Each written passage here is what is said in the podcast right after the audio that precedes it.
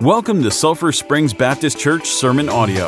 For more information, please visit our website at sulphurspringsbc.com. Well, I appreciate the good choir singing this morning, and I am thankful that He loved me, and uh, I know that you're thankful this morning that He loved you. There was a day when you realized how bad you needed that love, and I, my mind, of course, goes back to the Wednesday night when I uh, came to realize that love and fruition, and I met a Savior who cared for me when my mother couldn't help me. I shared with you my story many times and telling her my, uh, my fear, my worry, my doubt, uh, my understanding of not being saved, but she couldn't do anything for me and for that. Uh, but I'm thankful I met a Savior one Wednesday night who could and who had bore my sin and bore my suffering and my shame. And I'm thankful for the forgiveness that I have in Him today. And uh, as I, I learned in that moment, as the song says, in Christ alone, my hope is found. And in Christ alone, your hope is found this morning. Uh, but I'm grateful for our songs. I appreciate all that our musicians do, everybody that sings in the choir. I'm, I'm thankful and I'm grateful. Uh, if you have a copy of the Word of the Lord with you this morning, we'll be in Luke's Gospel. Luke chapter number 11 is where we'll find our place this morning.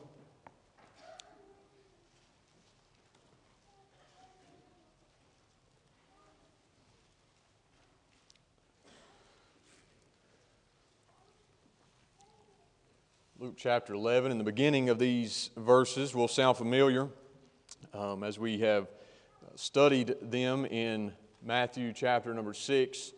Um, but the latter portion of these verses will be, be fresh, if you will, fresh to our ears, but certainly that's not to diminish or dismiss uh, these verses as we're able to read them again. The Lord, I was thinking as I uh, was meditating, meditating on these verses this week, the Lord obviously has a reason for copying these words twice.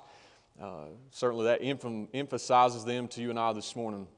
Um, but as we stand together, I ask you, if you will, rather this morning to stand and honor and reference to the word of the Lord as we read. The Bible says here in Luke 11, and it came to pass that as he was praying in a certain place, that was Jesus praying in a certain place, when he ceased, one of his disciples said unto him, Lord, teach us to pray as John also taught his disciples.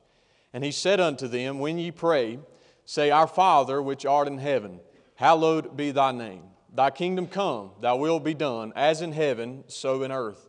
Give us day by day our daily bread, and forgive us our sins, for we also forgive everyone that is indebted to us. And lead us not into temptation, but deliver us from evil.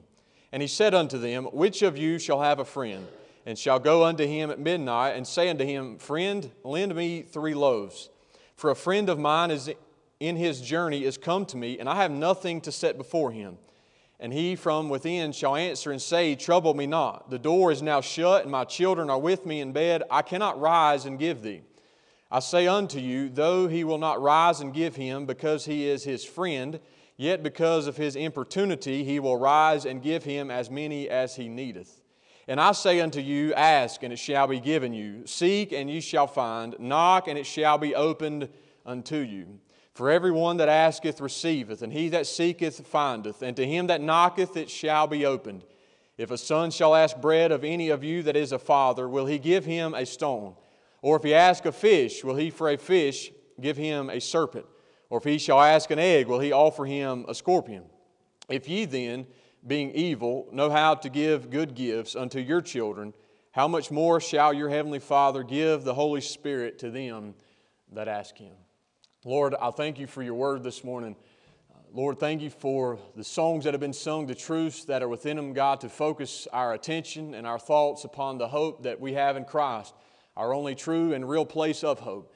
And God, as we come before you, want to continue to worship you by opening up your word that uh, we know is from you, God, and to, uh, to honor it, to recognize it, to hear from it, Lord, and pray for the Spirit of God and your grace to work within us, God, that we might bow before your word and submit ourselves to it, God, and understand it is our authority. And Lord, it gives us the instruction and the guidance and the light in which we are to live our lives by. Lord, help us to remember that we're not our own Lord and we're not our own master, God, but you are the one we serve.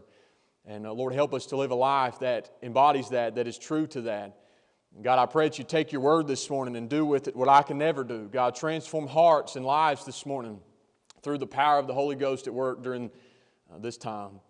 God, we love you today. We thank you for first loving us. And in Christ's name we pray. Amen. Thank you for standing this morning. Uh, Jonathan Edwards said, said this. He said, Prayer is as natural an expression of faith as breathing is of life. What that means is, is if you have truly believed in God, it only makes sense for us to pray. You, if we have put our, our faith in Christ, that He alone is our Savior, that He alone is our hope, then you're going to want to talk to this God that you know. You're going to want to talk to the God that you know to be the true Lord.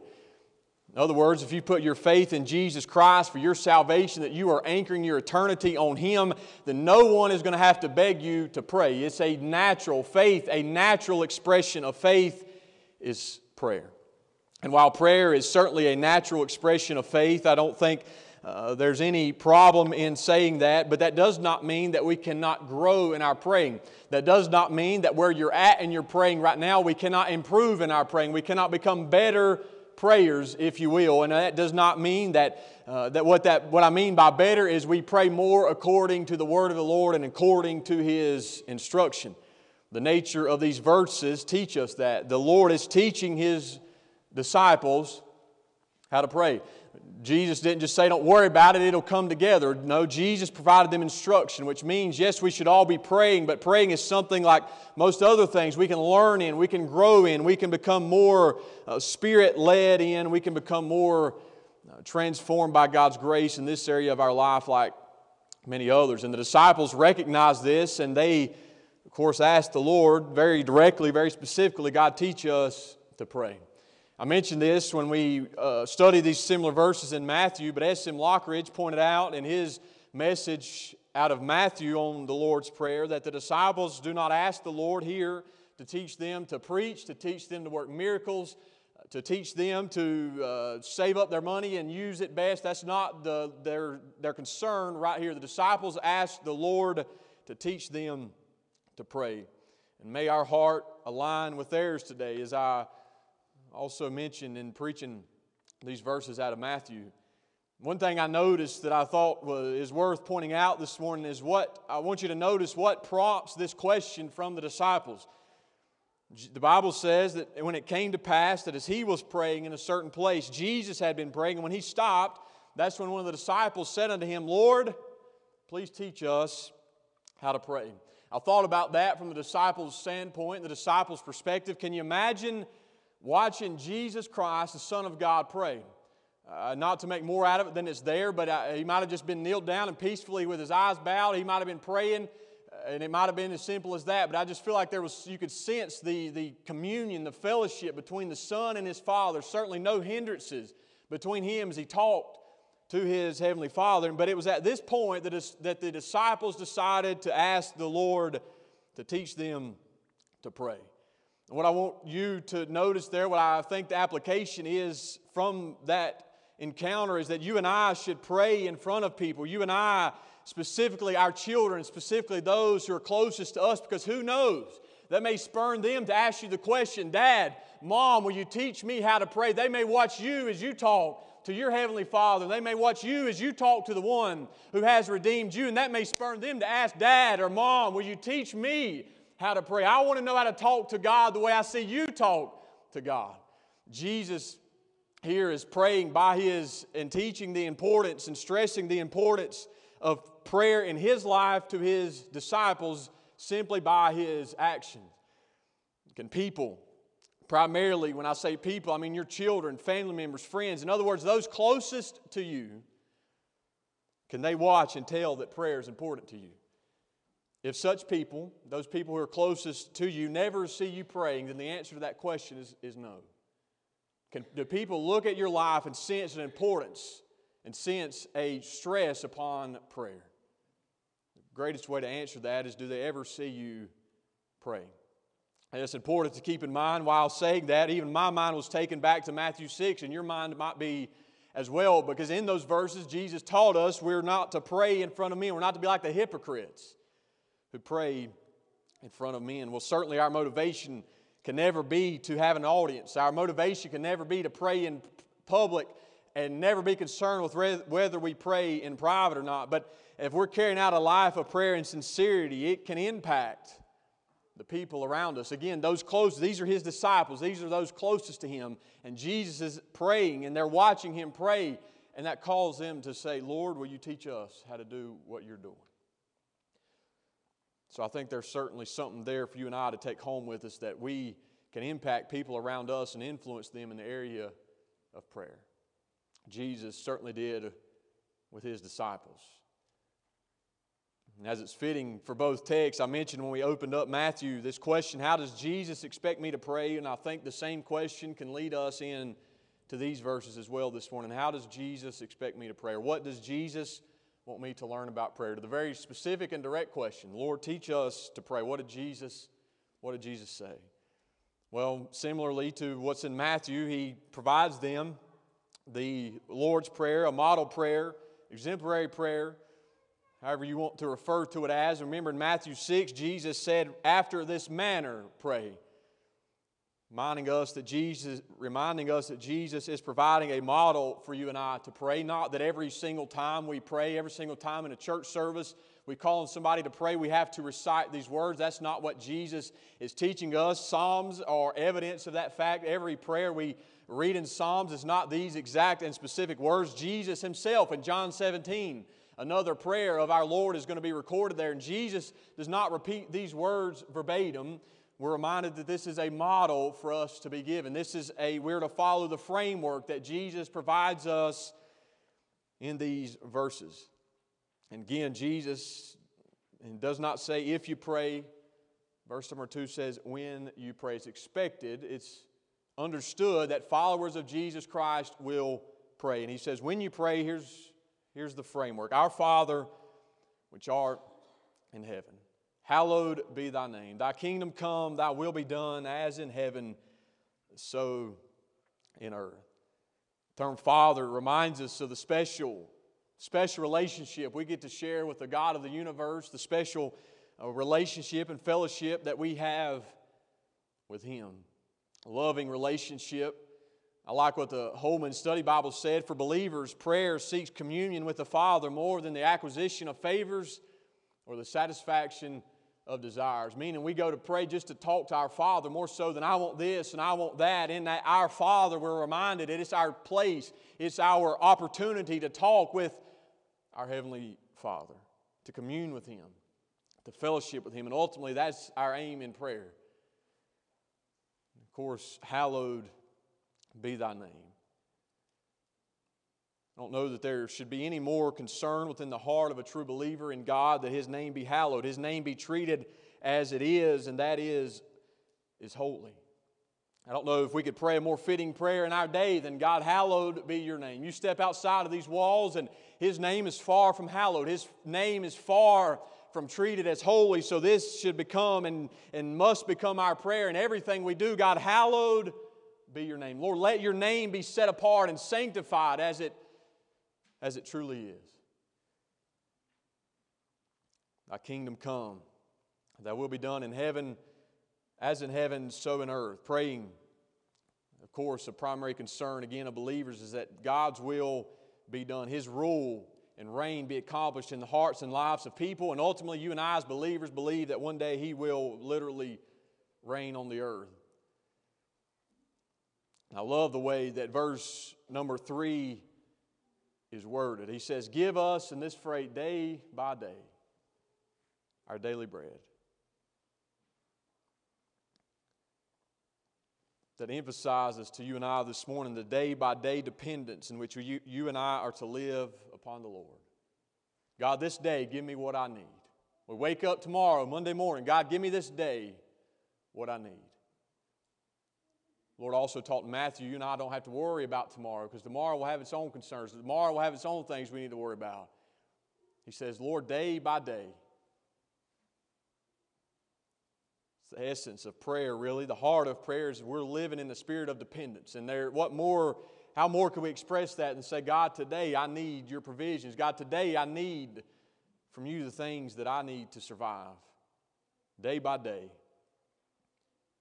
give us our daily bread. And we see again in verse number four forgive us our sins. This self reflection that must take place as we pray, Lord, because we pray for our own forgiveness as we also are mindful of being having given forgiveness to those who are indebted to us, those who have sinned against us. We don't harbor unforgiveness.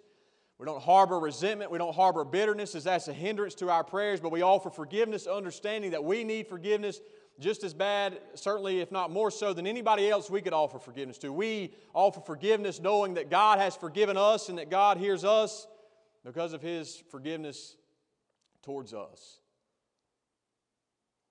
It's again a reminder to pray with humility. We recognize our sin when we pray and ask God to forgive us of where we have failed Him. I think the Life Application Study Bible poses a good question How would God deal with you if He were to treat you in the same way that you treat others? And thankfully, He don't treat us as we treat others, but nonetheless, you and I should strive to treat others as God has called us to, and that is with forgiveness. So Jesus says again, lead us not into temptation, but deliver us from evil. Naturally, none of us pray for temptation. None of us are going to pray for evil. Rather, on the contrary, we pray for God to deliver us from those things. We pray recognizing as the believer's Bible commentary says, expressing a holy distrust of our own ability to resist temptation. To understand again that day by day, again, we see the dependence. Lord, I don't trust myself to keep myself out of trouble. God, deliver me from evil. God, do not lead me into temptation. God, protect me and guard me from the evil that's around. That's the essence of prayer is dependence. God, I come to you because I cannot do what needs to be done. You see that even here in the Lord's Prayer. Dependence, even in verse number two, where he, uh, Jesus says, Thy will be done.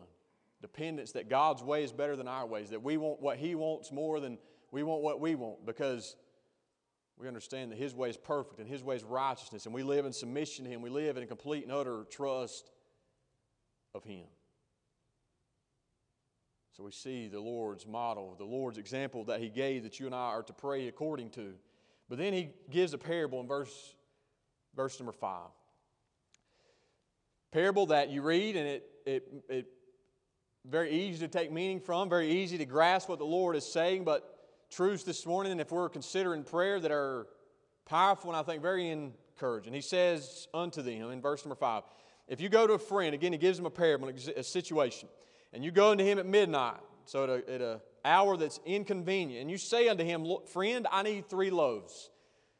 You had visitors, according to verse number six, a friend has come to you in his journey, and you have nothing to give him. And I read in, in studying this week uh, that in this day, I mean, even I think we can relate, but to not have, be able to show hospitality, to not be able to greet guests was a tremendous, this would have been a tremendous burden upon this friend.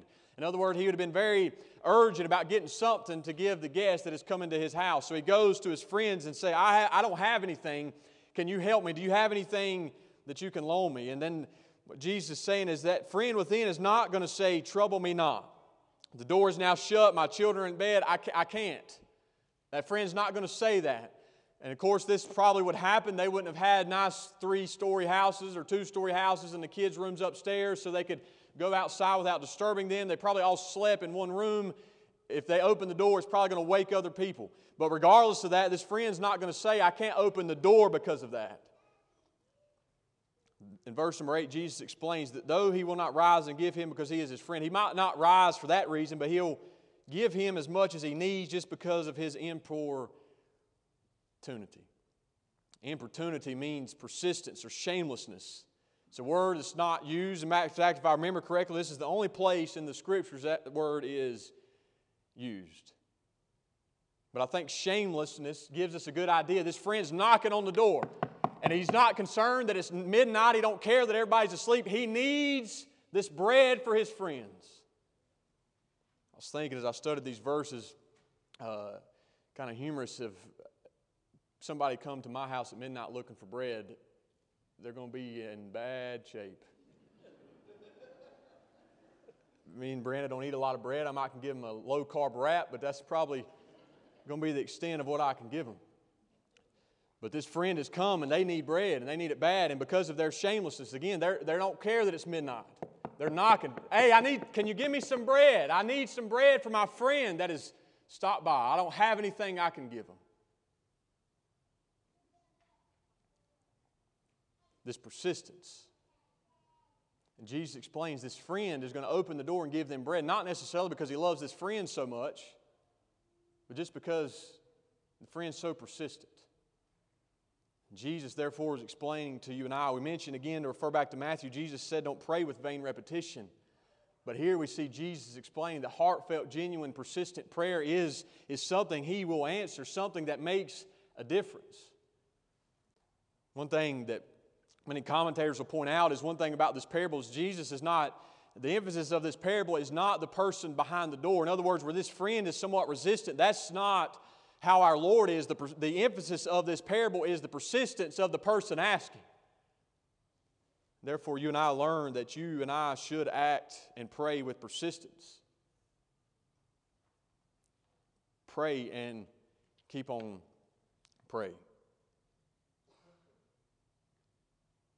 That word impudence, I read, or importunity in verse number 8, I read this definition. One person said the shamelessness of a faith led believer who is not halted by human fears, even when others cry overdone or accuse them of being excessive or extreme. In other words, praying when everybody else around you might say, Why don't you quit praying? Why don't you give up praying? Why don't you stop? It's not making a difference. Nobody's going to listen. Nobody's paying attention. The, what Jesus is saying is in those moments, keep praying. Pray with persistence. Like what Dr. David Jeremiah said, he said, Prayer is a matter of faith, taking God at His word and trusting His promise to work on people's behalf. And this is part of it that really stood out to me. Even when his work is invisible, and when the answers are long in coming, and when he seems to be withholding his blessings, the act of persistent prayer proclaims a believer's commitment to him. Because I think there will be plenty of times in your life, if your life is like mine, where it seems as though, as though the Lord's work is invisible, that his answers are long in coming. What Jesus is saying is, keep on praying. He's going to go into it even more so, or say it, if you will, in a little different way in verses 9 through 13, as Jesus is also going to emphasize the confidence in which you and I should pray with. He says, I say unto you, to emphasize, I think it's emphasizing the parable he just provided. Ask, he says in verse number 9, and it shall be given you. Seek, and ye shall find. Knock, and it shall be opened unto you. For every one that asketh receiveth, and he that seeketh findeth. And to him that knocketh it shall be opened. If in all of our studying and scriptures we study on prayer, I don't know that you could read any other verses that would encourage you to pray more than these two.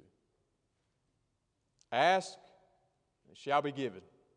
Seek, and you shall find. Knock, and it shall be opened unto you. Question is, I think, based off of what is said here by our Lord in verse number 9 is how much asking are you doing? How much seeking are you doing? How much knocking are you doing? How many blessings do we leave in God's hand because we don't ask, we don't seek, and we don't knock? The verb tenses of those words, if of in the Greek, as they would have been written, would mean you and I might say them like this keep on asking, keep on seeking, and keep on knocking. There's not a point in which you've asked enough. There's not a point in which you've sought enough. There's not a point in which you've knocked too much. Jesus saying, keep on asking, keep on seeking, and keep on knocking. And many of you, I think, in, if we're being genuine, if we're being honest, your response to this would be, you don't, you don't understand. You, I've been asking. I've been seeking, I've been knocking. I feel like I've been doing what the scriptures are saying. I've been persistent. This thing that's been on my heart, I prayed for over and over again. I prayed for years over this matters. Well, let me comfort you this morning with uh, words of a poem that I read. It said, Often faith must learn a deeper rest and trust God's silence when He does not speak. So this morning, you may have asked a thousand times. You may have brought a concern and a burden to the Lord a thousand times. What the scripture is telling us this morning is ask one more time, seek one more time, knock on the door one more time because it might be on the 1001st time that the Lord, the doors of heaven will open, that God will answer and give the thing you've been asking for, that you'll find the thing that you've been seeking. The Lord is telling us to pray with confidence that what we're asking He will give and what we're not, the door we're knocking on, that He will open. Keep on asking, keep on seeking, and keep on knocking.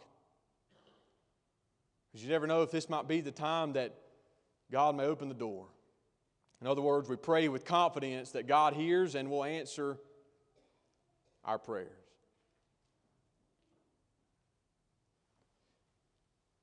And to further encourage us to pray, Jesus in verse number 11 says, If a son shall ask bread of any of you that is a father.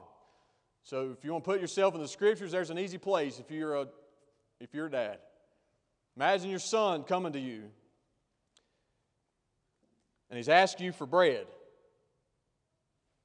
Are you going to go to the outside and give him a stone? Or he asks you for a fish, and instead you say, Well, I'll just give you a serpent instead.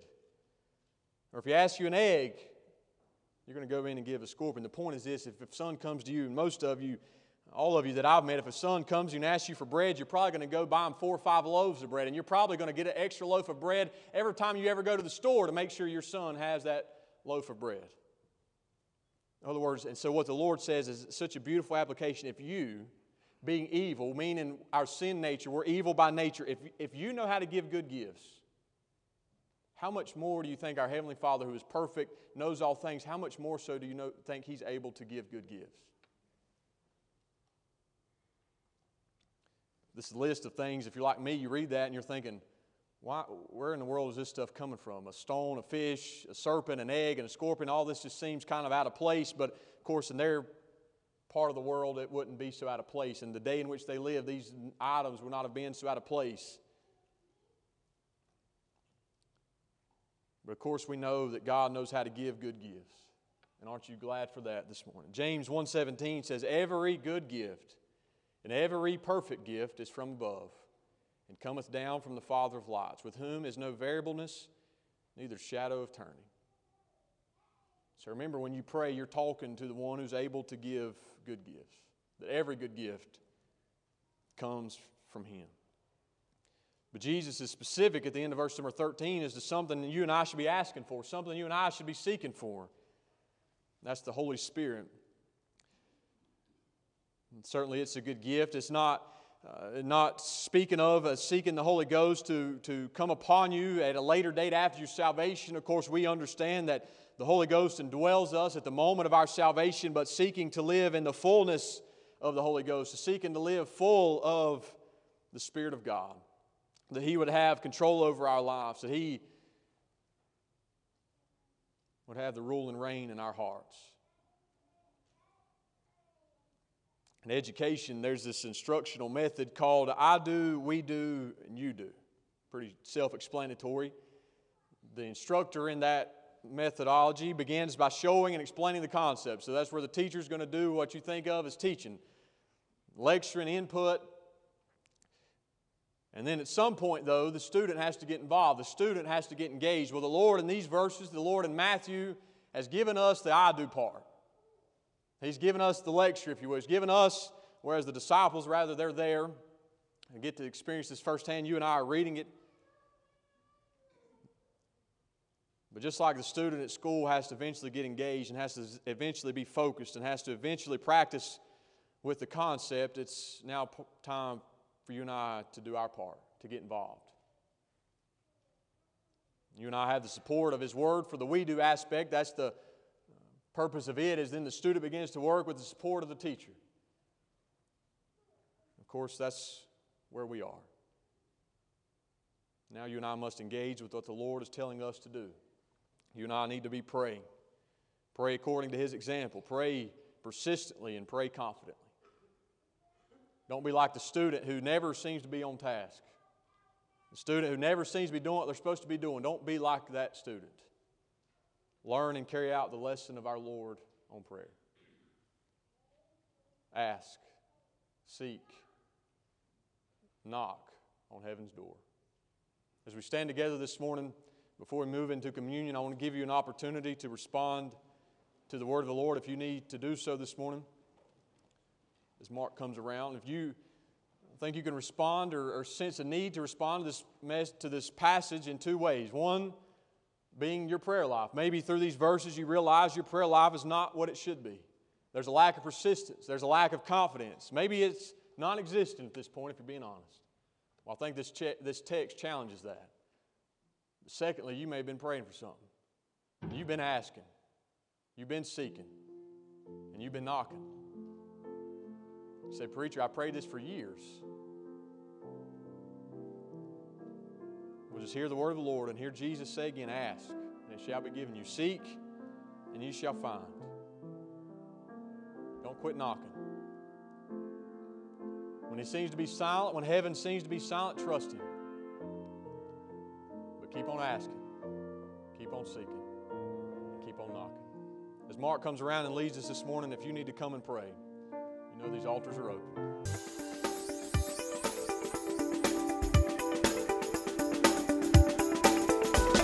Thank you for listening. Please remember to drop a rating and subscribe to get our latest audio.